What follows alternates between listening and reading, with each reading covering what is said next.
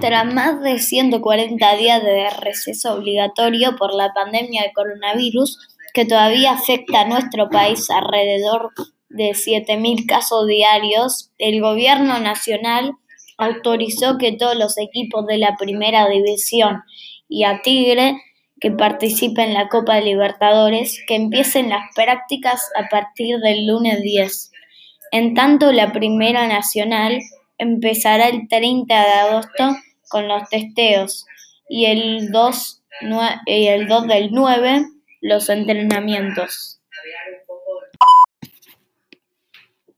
En varios clubes argentinos ya hicieron los test de COVID-19, muchos como Racing, Estudiante de La Plata, Boca, River, San Lorenzo, Vélez, Defensa y Justicia y entre otros.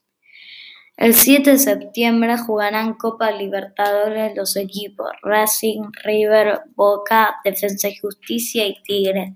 El protocolo, diseñado por la Asociación el fútbol argentino AFA y aprobado por las autoridades sanitarias para regreso a los entrenamientos a partir de mañana.